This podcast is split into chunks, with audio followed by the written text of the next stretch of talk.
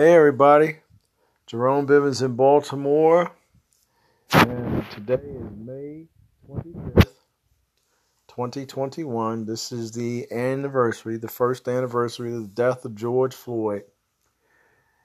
And you know, I always think about George Floyd and what happened to him, and I always remember my father had a bunch of brothers and a couple of sisters and one of his brothers was Uncle George, and one of his other brothers was Uncle Floyd. This is a true story. And, you know, there was also Uncle Raymond and Uncle Charles, and then Aunt Ruth and Aunt Nancy. But you know, I always think about my father and his brothers, and I always think about their lives and what they had to go through you know, growing up in the 50s and the 40s and the 30s and the 20s, I always think about the progress and the sacrifices and the challenges that they faced.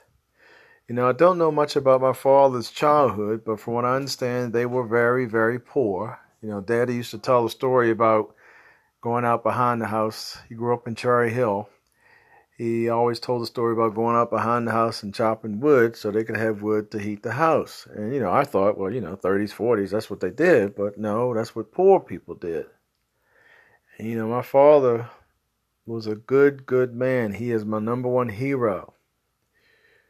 You know, in the early 60s, when he got out of the Navy, he drove a cab, but then he got real lucky and he got a job with C&P Telephone. And he had a tremendous career with the phone company. And I didn't find out until his death. I didn't find out until his funeral from some of his coworkers, ex coworkers, that he was the first black man to do what he did for the phone company. And I'm thinking, wow, daddy must have had to eat all kinds of shit. I mean, this was the early 60s. You know, racism was much more overt back then. I mean, it was nothing for a white person to call a black person a nigger or to call a black man boy. You know, that's just the way it was. So I think, wow, daddy must have had to eat a lot of shit. But the phenomenon is that he never brought any of that home to me. Now remember, I was his only child, his only man child. I was the only son. Four girls and one boy. Romy. That was me. And my father could have approached raising me in a whole nother fashion. But there was nothing but love and graciousness and compassion. My parents, both my mother and my father, never taught any of their children anything about hate.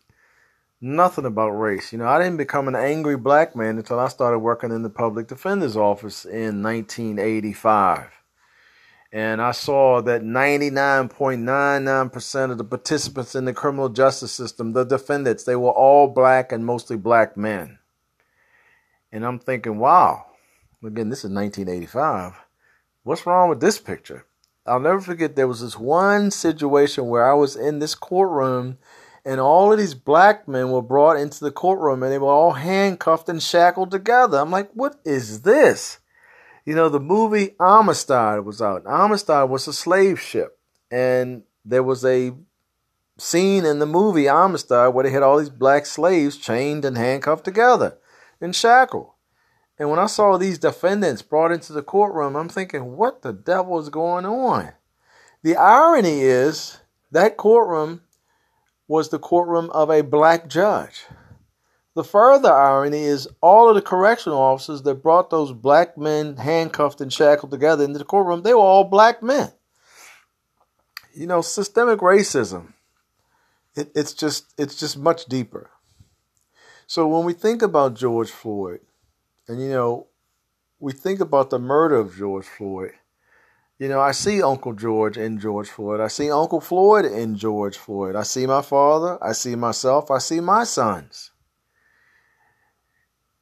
we have a long way to go. And I don't know that in my lifetime this this phenomenon of race, I don't know if it'll evaporate my lifetime, but I'm confident that at some point in time the human race will outgrow distinguishing people based upon skin. but we got a long ways to go. I mean, we've made a lot of progress since the murder of George Floyd, but we still have a long, long way to go. And I've talked about this before, and I'll say this one last point before I close today. There's been a lot of talk about police reform, but I'm telling you, from the inside, there needs to be judicial reform. There needs to be reform with respect to our judicial system because our judicial system is the best throughout the world. There's nothing better in any other country, but it ain't perfect and it needs to be reformed. It needs improvement. Justice for everybody.